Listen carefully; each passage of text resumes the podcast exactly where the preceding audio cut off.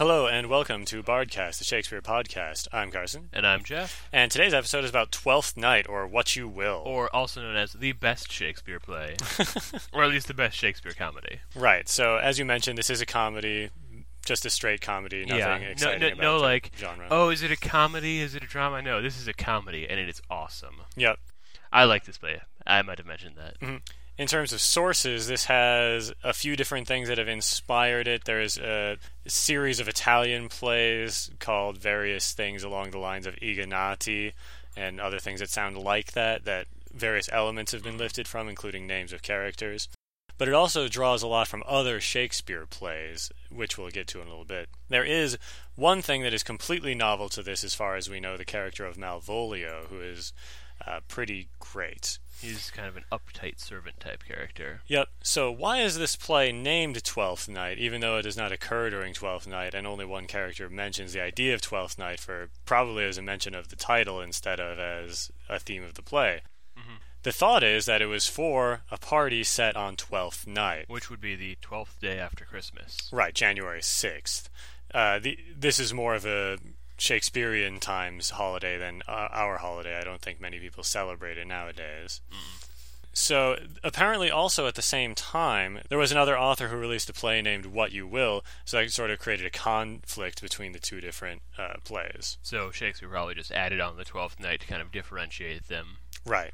Okay, so this play is only published or found in the first folio. There's no other source for it, but very fortunately, it's a very high quality source. Whoever copied this play had what must have been a very well kept performance script from the original source probably it includes significant uh, stage details and that even gives us hints about how the stage was formed because it says for example that two different characters come from different doors so we know there are two different doors on the stage Yep. a little bit of trivia about the first folio copy is that after 1606, there was a law in Shakespeare's time to not uh, say the name of God or print the name of God, which for some people, they think that the name of God is God.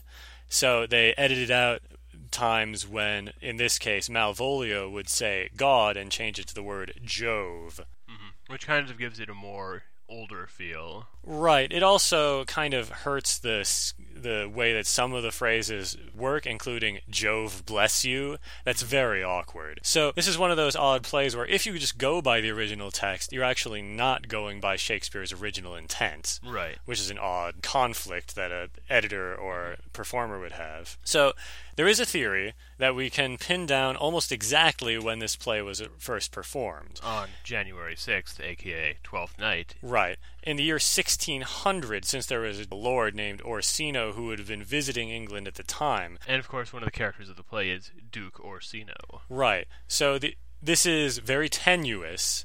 I think that we could pretty logically say that the play was performed on a 12th night, but the guess of uh, 1600 is just uh, I guess. a guess. Yeah, we can't say that with confidence. But there is evidence that it was performed by 1602 because that is the first documentary evidence that it exists when someone writes about it in their journal. So, throughout the years, this has been evaluated as one of Shakespeare's very strong plays, maybe his strongest comedy. Because everything ties together. Like Mhm. all the subplots are somehow related. Right. We'll get to our own personal evaluations later, but critics throughout history have appreciated this both for its characters and its plot. And another thing, it doesn't have a lot of unnecessary characters like some Shakespeare plays do. Right. This is actually a very trim cast and a relatively trim plot. The themes of this play. Gender. Yeah, we've got sort of a Shakespeare's greatest hits for themes. Like you said, gender is oftentimes a mm-hmm. Shakespeare theme. In this one, it's really interesting one because not only do we have the standard Shakespearean cross dressing, but we actually have a woman dressed as a man, kind of standing up for womankind and mm-hmm. saying that our love is as strong as yours and we can kind of arguing almost for a gender equality, not really in the way that we would see it now, but sort of. The standard Shakespeare woman is mistaken for a man, but it goes a little uh, unlike say uh, Merchant of Venice. She's not she's not dressing as a man just to, you know, mess with somebody. Right. She's dressing as a man as kind of a survival mechanism. Mhm. And unlike in, you know, Cymbeline, it's not terrible. There's some interesting religion stuff in this play. They refer to Malvolio as a kind of Puritan. Uh, Shakespeare never liked the Puritans because the Puritans never liked Shakespeare and They hated uh, the know, theater. plays and fun. Yeah, they they were the leaders against the theaters in England. So he takes a shot at Puritans. Someone says that Malvolio is a kind of Puritan, and another character says that he would kill him if that was true. and of course, it's got a little sort of a rehash of our favorite knights in other Shakespeare plays. It's a, we've got a little bit of Falstaff in uh, Toby Belch. Yeah, he's a uh, nobleman who is fat, drunk, rude, Crass uh, and also kind of a trickster in a lot of ways. and terribly too. fun. Also, like uh, Falstaff, he's someone that you might want to hang around if you can Yeah. tolerate him. you know, you'd hang around him, but you'd also know that everything he was doing would also uh, involve, you know, wrecking you too. Right. Another character also that kind of changes our perception of status because a knight is a pretty high ranking person in Shakespearean time, and he is not worthy of that No. title. We, the play is set in Illyria, which is a place that I think most modern people don't have any knowledge of. Basically, Illyria is kind of the coast uh, north of Greece, kind of where Albania, uh, Croatia, Montenegro are today. so no longer a state. No, And so just a very small country that it was a decent-sized country back then, but Right. It was a province of Rome, and then it was, you know, a minor power. yeah, A place where Shakespeare could have something exotic happen. exactly. Like a, a place where you'd think, oh, that might be a fun tourist place. Uh, a that- place that nobody in England knows anything about is the important thing. Well, as we've mentioned before, actually, Shakespearean times you could get quite a bit of tourism. Italy was the hot thing at the time of Shakespeare's time. hmm And this is right across the sea from Italy. Right. Uh, he set so many of his plays in Italy because of that. Mhm. Okay, so the characters. This is a great play for characters. There are very few characters for a Shakespeare play, but they're unusually strong. Yeah. We can kind of divide the play into three different plots, maybe two and a half. Yeah. There's the kind of high plot, Right. which is Viola's plot. Viola is uh, a woman who has become shipwrecked in Illyria. Right. And she is a semi identical twin to her brother Sebastian. Yeah. They're not identical twins because they're different uh, But they look exactly alike. Right. It's so, so it's Uh. sort of a semi identical twin. And the high plot revolves around the character of Olivia. hmm Who is a woman who both her father and her brother have died recently. Right. And so she is in mourning and basically she refuses to see men at all. Which is very inconvenient for almost everyone in the cast because almost everyone in the cast wants to marry her. Mhm. Oh, by the way, Viola is going by the name Cesario as a man for most of the play. Right. Uh, we'll generally refer to Viola by Cesario because it makes it less confusing with Olivia, Orsino, and Malvolio also in the same Yeah. play. Orsino is the Duke of, uh, well, Illyria, kind of. It's not. I'm not sure if it's entirely clear if he's Duke of all of Illyria or a Duke in Illyria, but Not a big deal. yeah. But he is trying to woo Olivia, and Viola, as Cesario, is working for him. Right. Orsino hires Viola, says, Will you court Olivia on my behalf? Yeah. Sebastian is uh, Viola's twin brother, who she thinks is dead. Right. And he has a friend named Antonio who, for essentially no reason, agrees to help Sebastian Yeah. even to his own danger. Antonio is a sea captain and possibly pirate. Right. Uh, and then there's the Much more fun plot. Yeah. That involves uh, Sir Toby Belch, who is Olivia's uncle. Right. He is the Falstaff of this play. He's a Yeah. goof around who is just in it for his own sake, to have some fun and to make some money. It turns out that he is actually essentially siphoning money off of Andrew Aguecheek. Yeah, Andrew Eggcheek is basically another suitor who uh, has hooked up with Toby Belch, and Toby is trying to is basically stringing him along, saying, "Oh yes, uh, Olivia will totally marry you. Just keep giving me money." Right. He's being the trusted advisor, giving him advice on how to win over hmm Olivia, but there is essentially no chance that this will ever happen. There's also Maria, who is Olivia's Servant, yeah. maid. There's Malvolio, who is kind of the chief servant, the butler, the he's the uptight one. He is in kind of controls the household in a lot of ways, especially because Olivia is in mourning and isn't doing anything. Right. And this is the new character that I mentioned earlier. Shakespeare doesn't really have an analog for him in any of his other plays. He's this proud man who, of low status, and he has this complete unwillingness to accept anything that doesn't fit in his worldview. You can imagine him kind of saying in this whiny voice everything that he says because nothing's working the way it's supposed to. hmm And um, I like to think of him as the stuffy dean in college movies where the frat wants to do some cool party and he comes in and sh- shuts out the lights. hmm Finally, there's Feste, the clown character. Right. People He's- generally just refer to him as Fool throughout the play. Yes, I mean, no one ever directly calls him Feste, but he is referred to as Feste in a side conversation. Right. and he is really interesting because unlike most you know standard fool characters he doesn't really act like an idiot or anything he's Right. actually kind of he seems smarter than everyone else most of the time hmm He talks in a very strange way. He even makes up a few words as he goes, and he talks in a very. well that might be just shakespeare too That's true. He talks in a very indirect way often, like he kind of sneaks around to where he's going and, and kind of pounces on them after making a logical conclusion that seems illogical at first. And he doesn't have as many pure jokes as most clowns. He doesn't just say, like, here is the beginning of the joke, here's the punchline. right He kind of shows how silly people are being with his clever commentary. yes and he also seems to know everything that's going on sometimes like and, and it, some of that depends on the version you see like in some cases he's practically omniscient and in other cases he just seems to be really quick on the uptake and there's a couple other servants too but they don't matter Yeah. So the plot. My my summary of the plot is essentially everyone is courting Olivia. You've got Mhm. everyone wants to marry There's Olivia. Orsino, Yep. Egg Cheek, Yep. Cesario, sort of, Yep. Uh, Sebastian. Yep. I think that's all of them. Malvolio. Ah, Malvolio, yes. Five characters. Yep. Uh, and the only exceptions are her uncle Yep. and various women. Oh, and Antonio, who's clearly after Sebastian. right, and that one guy? Fabian. So the goofoffery is the true pleasure of the play. Essentially, they play a big prank on Malvolio. Yes, and it's pretty great. There's a neat commentary. I mentioned that in 1602 there's the first record of this play ever existing. This this guy John Manningham in his diary says that there's this play called Twelfth Night or As You Will. And it has a plot that's like all these other plots, these Italian plays or Shakespeare's other plays. Even specifically says that other Shakespeare plays that it's like.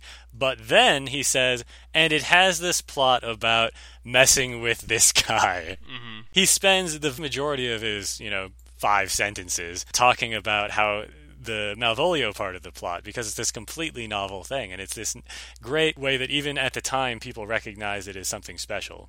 So, Act 1. Interesting deal with Act 1 is each scene sort of introduces a different concept to the play. hmm Uh, we've got five scenes in Act One and the beginning of Act Two. Each of those six act, uh, scenes sort of introduces a different idea or a different theme that's going to run throughout the play.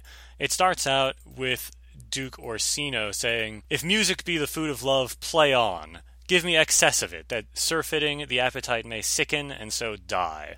He's listening to music and he's saying that music fills you with love, then play so much of it, give me so much love that I lose my hunger for it because he's so desperately in love Yes. that he wants well, to kill it.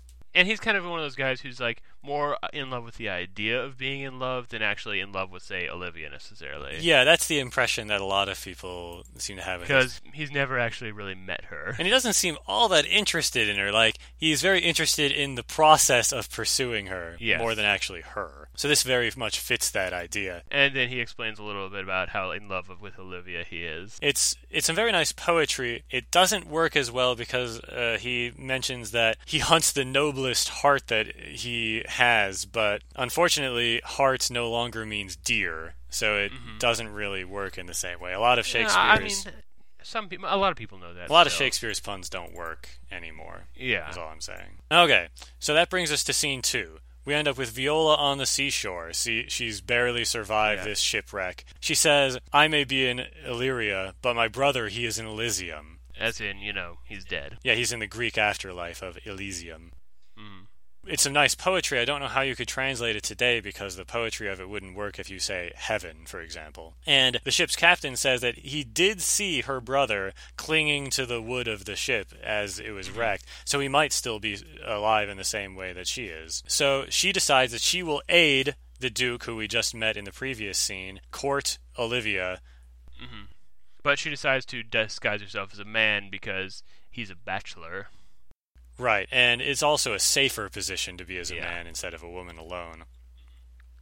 So, that brings us to scene three, where to- Toby Belch is helping Andrew Aguecheek, who is only good at dancing. At the beginning, before we meet Andrew, he says, "Oh, he knows four, three or four languages.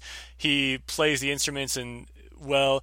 And he has all the good gifts of nature. But we quickly find out that he is actually very bad at languages and is kind of foolish.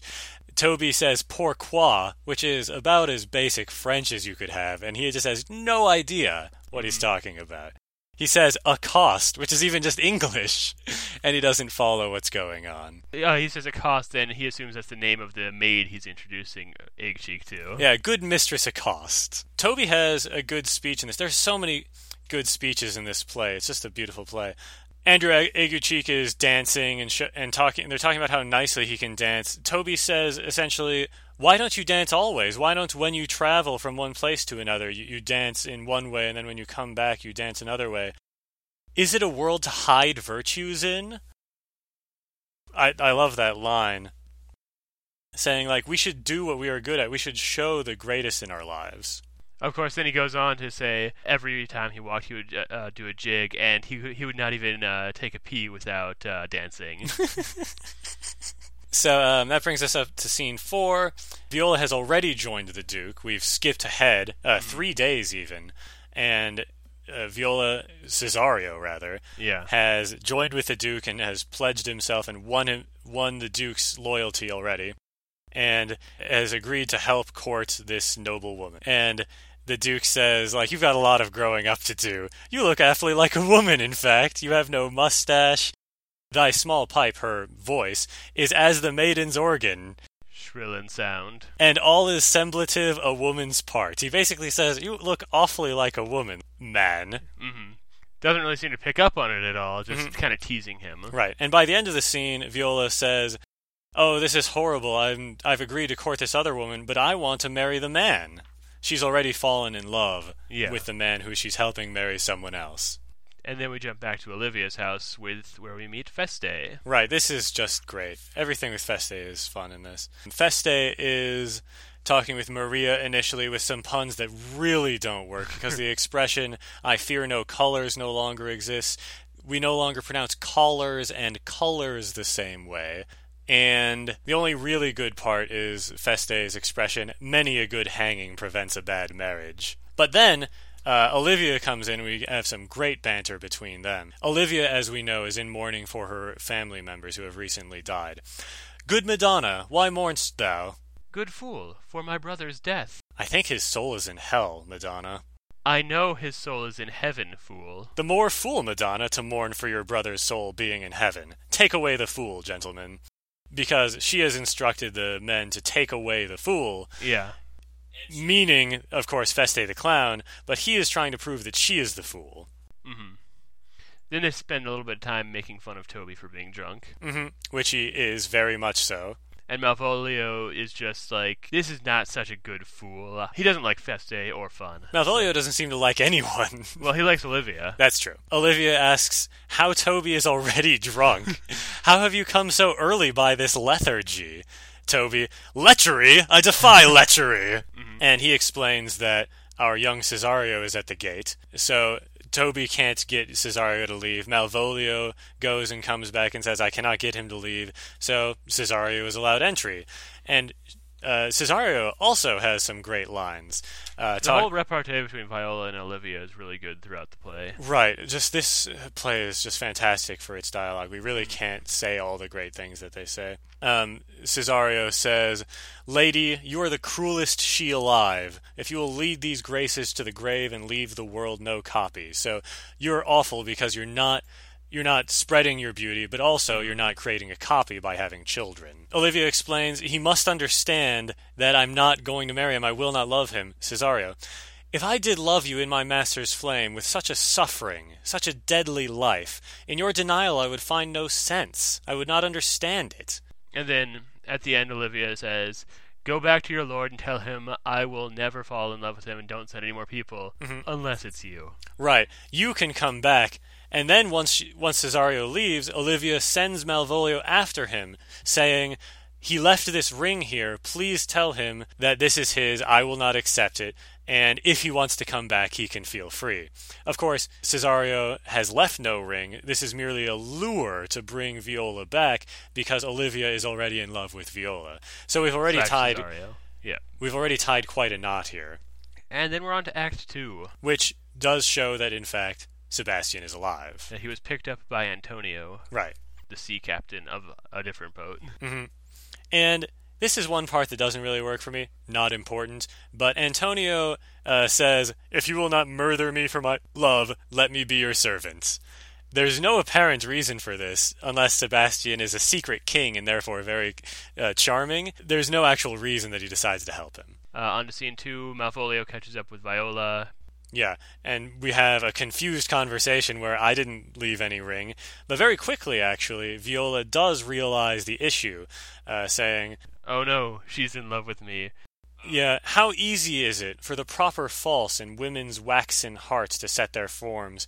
Alas, oh frailty is the cause, not we. For how such as we are made, if such we be? Saying that it's so easy for women to fall in love with the wrong person because uh, women's frailty causes us to do so, which is rather sexist.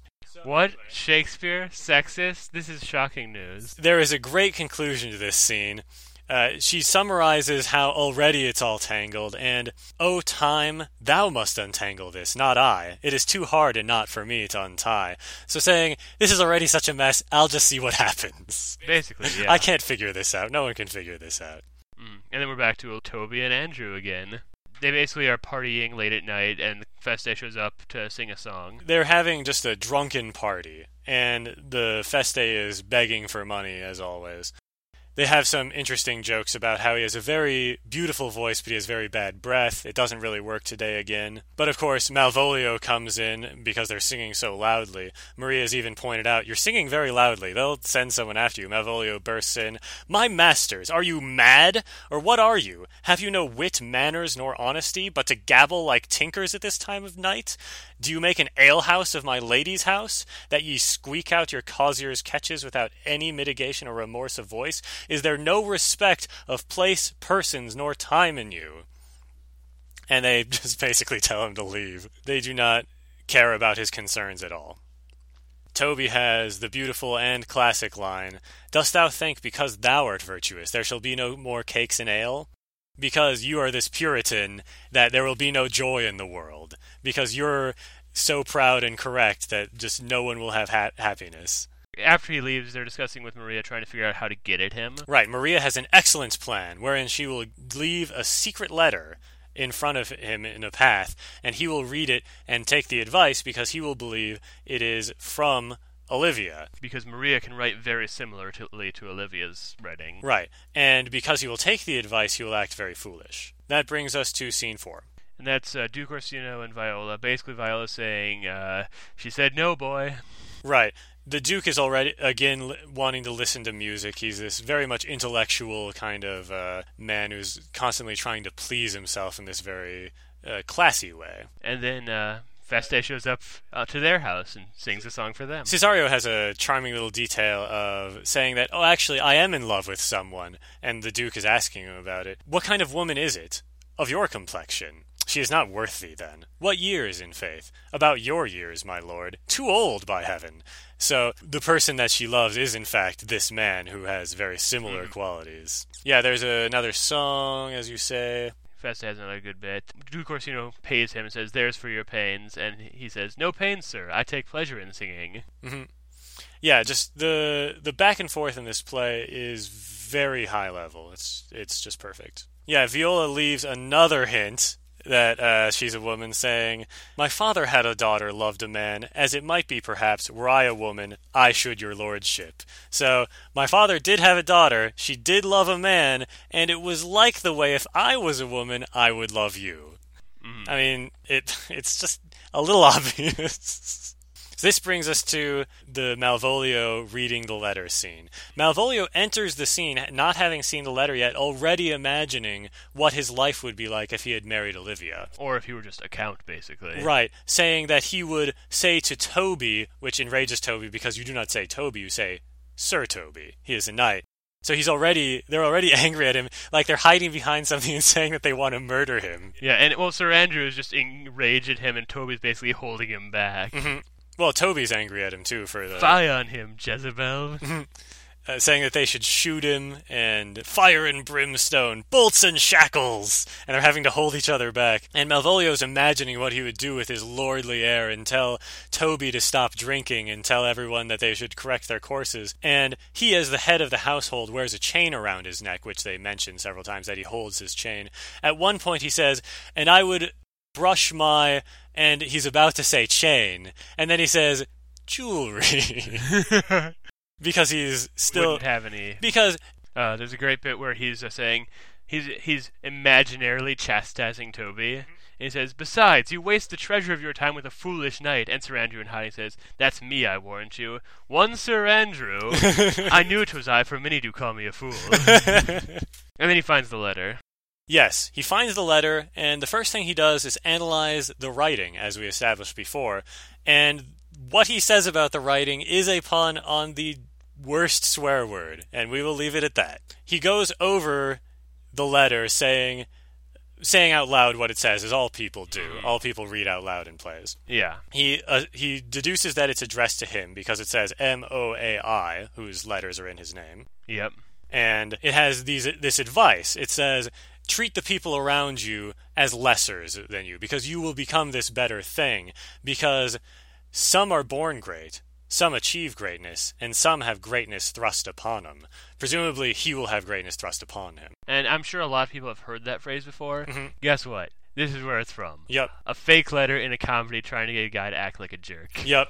Yeah, it's it's seen as this bit of wisdom, and that's because it's very nice writing. But it's written by Maria, not some noble or intellectual. So anyway, the advice is, in sum, wear yellow stockings, which Olivia hates. Wear your Cross gartered. yeah, wear yellow stockings. Wear your garters diagonally across your legs, which looks very goofy to a modern thing. And he actually complains about it im- impedes his walking. And oh, and always seem to be happy. Yes, smile. Yeah, which of course Olivia does not like because she is continuously in mourning. Plus, it just looks weird on Malvolio. hmm Yeah, it's very against his own character. That helps their case later on. Maria explains that it's all uh, terribly against him. Toby remarks, remarks that he would marry Maria for this uh, prank, and all he would ask for a dowry would be another such prank. okay, so that brings us to Act 3. So there's some more clowning with Viola. It begins Viola, save thee, friend, and thy music. Dost thou live by thy tabor? Or which means drum? Yeah. Yep. No, sir, I live by the church. Art thou a churchman? No such matter, sir. I do live by the church, for I do live at my house, and my house doth stand by the church. Right. So not as funny jokes as other mm-hmm. clowns, I think, in Just general. more kind of punny. yeah. And kind of tricking people into saying things that makes them seem Yeah, silly. that's probably his best pure joke, and it's mm-hmm. not all that funny. But yeah, he he's a classic clown in the sense that it's more about wit than humor. He also points out that a sentence is but a glove to a good wit. How quickly the wrong side may be turned outward. Right. You skipped saying that it's a cheveril glove. I don't know what that means. That's a technical term. It's something about the way that the glove is layered. There's an interesting note about that in that it's thought that Shakespeare was possibly a glover for part of his life. Ah. So he would know this technical term about glove making. I mean, who knows? That's another one of those things where we just can't say. And then there's some uh, dirty jokes about the clown's sister. Feste has a good line Foolery, sir, does walk around the orb like the sun. It shines everywhere. In reference to the fact that Viola says, I thought I saw you just a minute ago.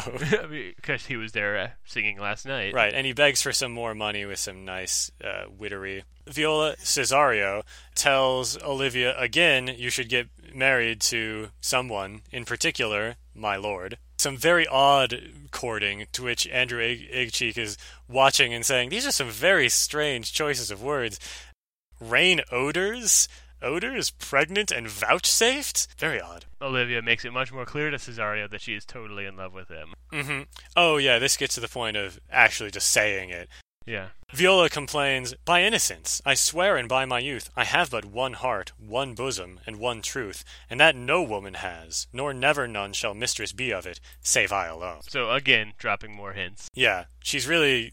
Like, if anyone was paying attention, they could tell that she was hinting that she was a woman. hmm And Olivia invites her to return at any time. Yep. And then uh, back inside, uh, Sir Andrew is basically saying, "Okay, look, Olivia's in love with someone else. I'm out of here." Right. And Toby cannot let this game end both because it is fun and because it gets him money. Yes. And expl- and they explain that her hitting on Cesario was simply to try to awake your valor. she likes Andrew, but he's not manly enough for her. You need to prove that you can do something, so you need to challenge him to a duel.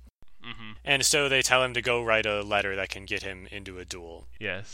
And then Maria comes in and says, Oh, you'll never believe what Malvolio's doing. It's exactly what we said he would be doing. That brings us to scene three and Sebastian and Antonio.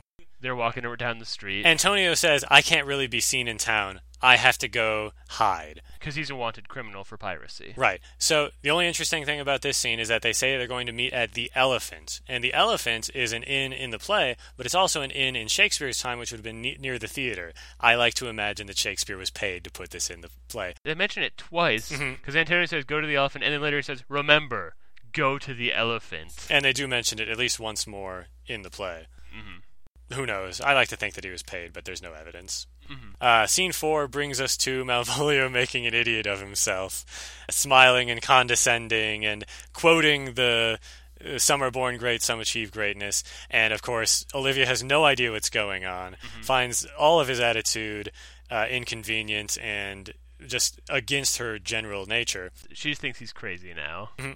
And Maria has already prompted it, saying Malvolio's been acting very strangely. And so when the goof off crew of Toby, Fabian, and Maria arrive and kind of bring him to the side and say, like, why are you acting so strangely? And he's still trying to be condescending to them.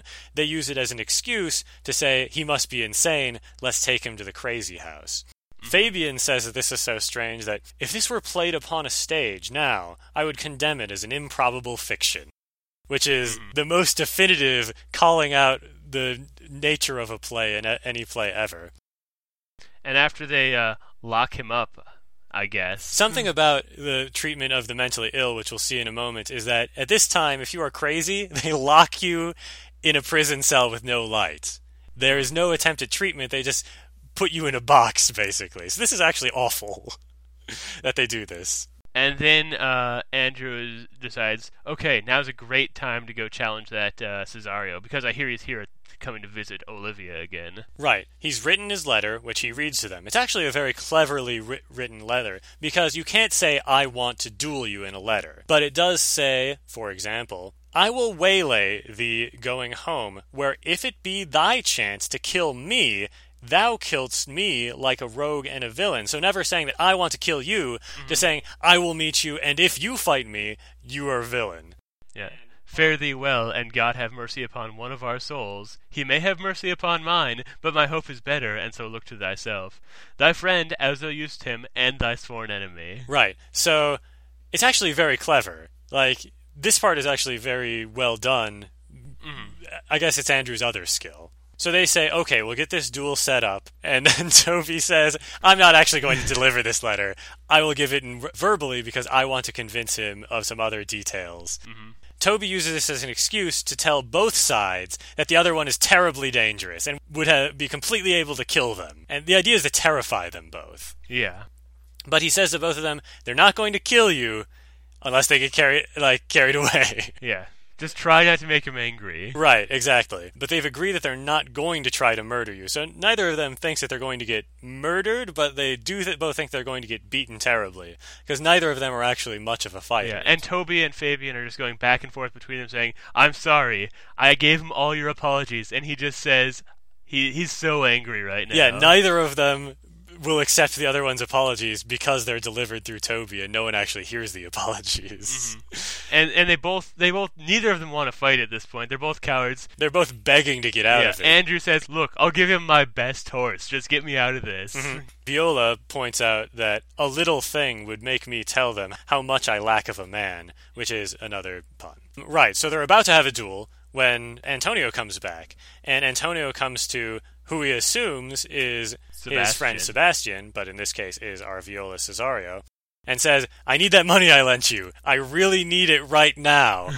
and Viola has no idea what's going on because, of course, she's never met this man before.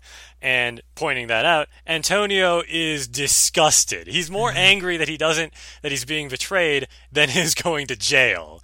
He's going to go to jail, but he's more concerned about the fact that this person has completely abandoned him after all that he's done. Oh, how vile and idol proves this god! Thou hast, Sebastian, done good feature shame. In nature there's no blemish but the mind. None can be called deformed but the unkind.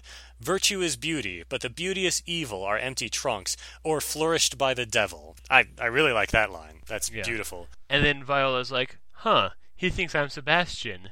What could that mean?" Right. She doesn't say, huh, I should do something to help that guy Yeah. who's so betrayed by me. But then she realizes, oh wait, that probably means he's alive. Uh, af- uh, Viola leaves, and Sir Toby is talking to Andrew. Oh well, I guess he was a coward after all. Mm-hmm. Next time you meet, punch him in the face.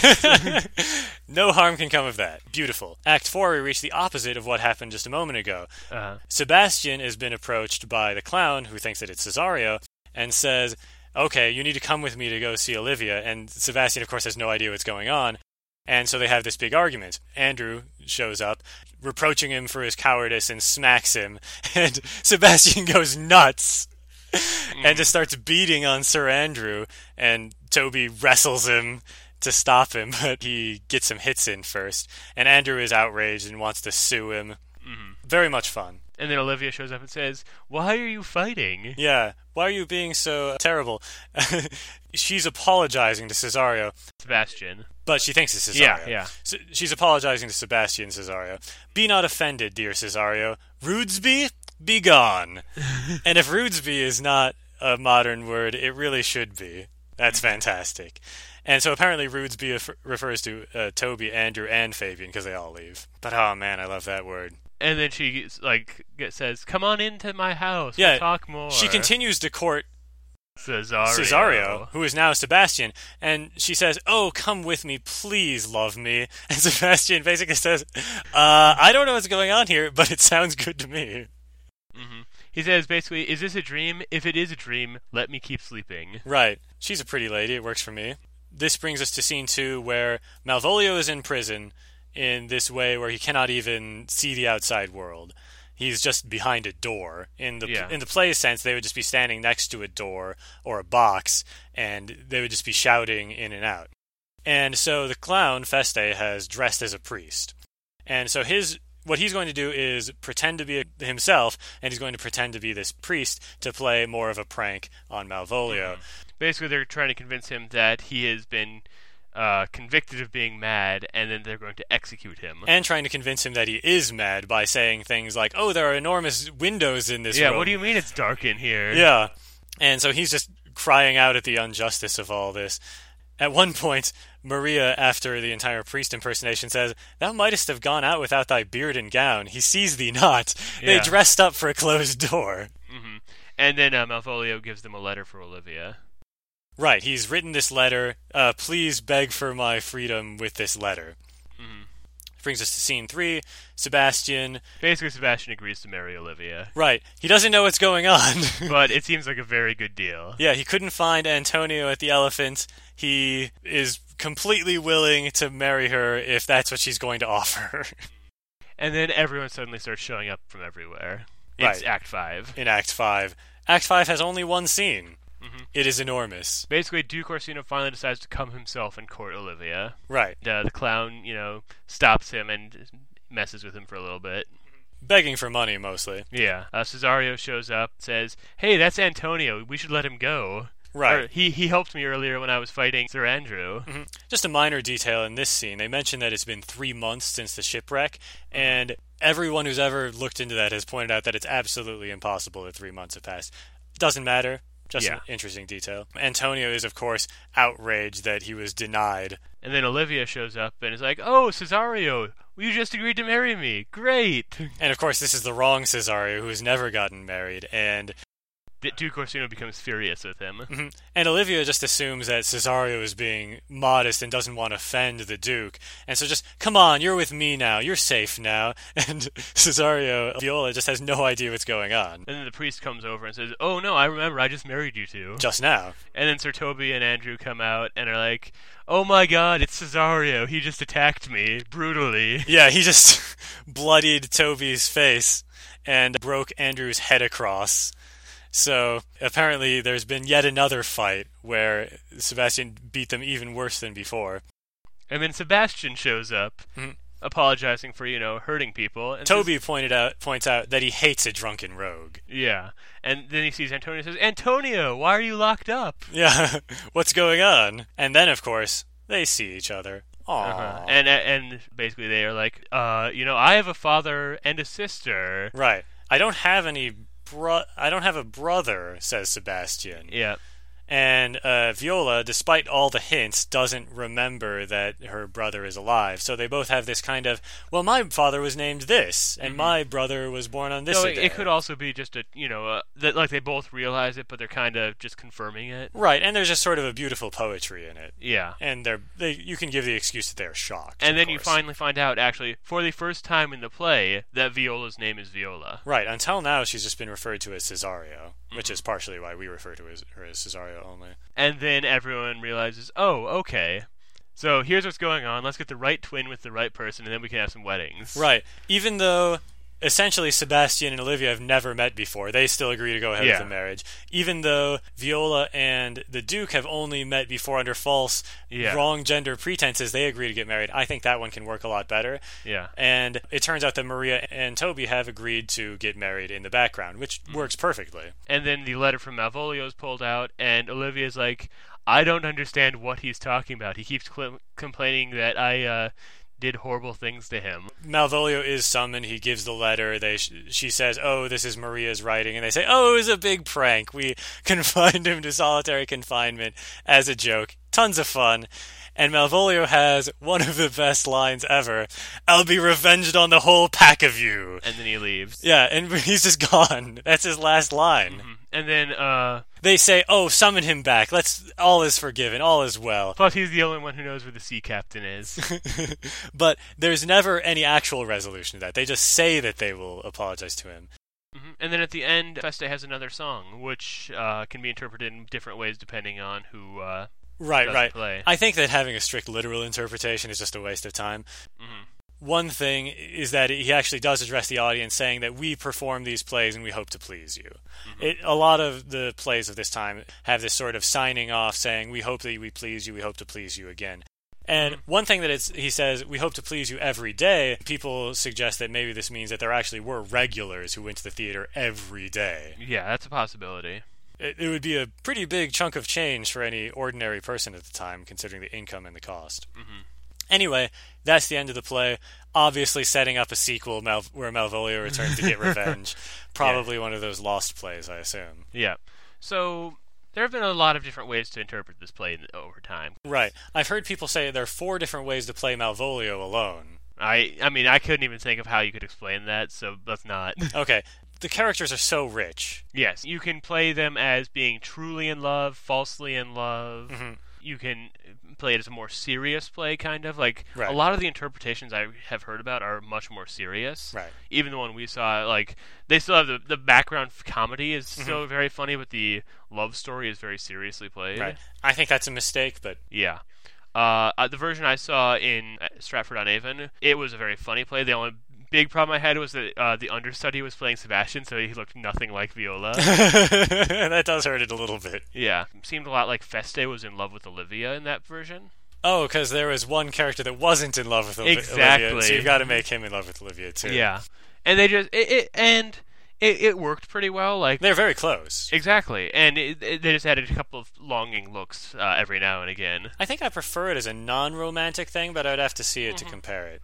But th- it, that was a great Feste, and their Malvolio was really good. Uh, I could take or leave Toby, their Toby Belcher Aguecheek, but Right. and their Viola and Orsino were a great pair. I think that the Toby and Andrew are weaker characters, which is part of it. They add a lot to the fun part of the play, but they don't add a lot to the main part of the play. And as characters, they're not as interesting as Feste Yeah. or They're kind of one-note wonders. yeah, but they are they are very much fun. Yes. As you mentioned, we d- did see the movie with a lot of big actors in it. Actually, it has um, Helena Bonham Carter. The, I mean, the, the one thing the movie did excellently was have a really similar looking Sebastian and Viola. Oh yeah, they had a super annoying introduction. Yeah, where they just add some lines that Feste is narrating. Yeah, I hate talking in a movie, but I was literally yelling at the movie at the beginning of the movie because they have a narrator who's talking in pseudo Shakespearean dialogue that is not from the play. They have people add lines that in this kind of Shakespearean dialogue, not in the play. They have this really obnoxious narration that sets up what the idea of the play is. People learn what the story is when they watch the story. You don't have to tell them. And then they cut out a bunch too. Yeah, and they added this war plot that went nowhere. Didn't make any sense. No, they Yeah. had goofy hats. Like Well, the the beginning of the play okay. is a huge drawback, Yeah. but the rest of the The, the, the movie. you mean. movie is actually really works. Yeah, especially the duel scene. Yeah, they did that very well. They kept the energy of it going. Mm-hmm. This kind of inexorable. Both of them are trying to beg to get out of it, but they just keep amping it up against each other, and it gets Mm-hmm. faster and faster. Throughout history, this has been a favorite. It's been performed countless times. Yeah. All the great Shakespearean A lot of screen actors. adaptations. Yeah, it's it's all over the place. This is a really big play. Mm-hmm. So our personal takes on it. I really liked it. I really like the text. I have a thing where in the play I will mark passages that I like. This is an extremely marked up play. All sorts of stuff that I couldn't get to during this. Just the Shakespeare's poetry really shines through in this play. Mm-hmm. Like I've said throughout, a lot of the jokes don't really work because of Shakespearean English not being modern English. Nothing we can do about that today.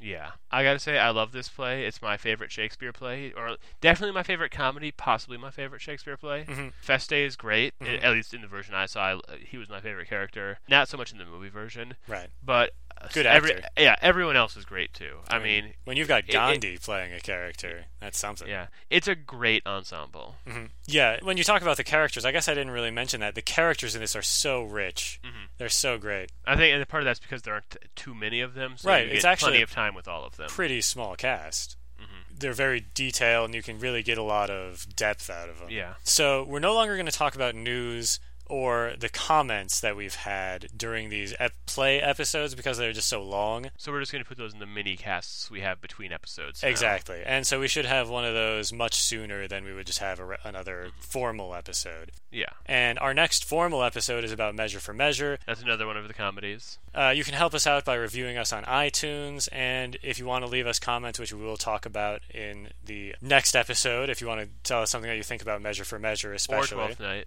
Right? Uh, you can tell us that at bardcast.blogspot.com, Mhm. and we'll see you next time.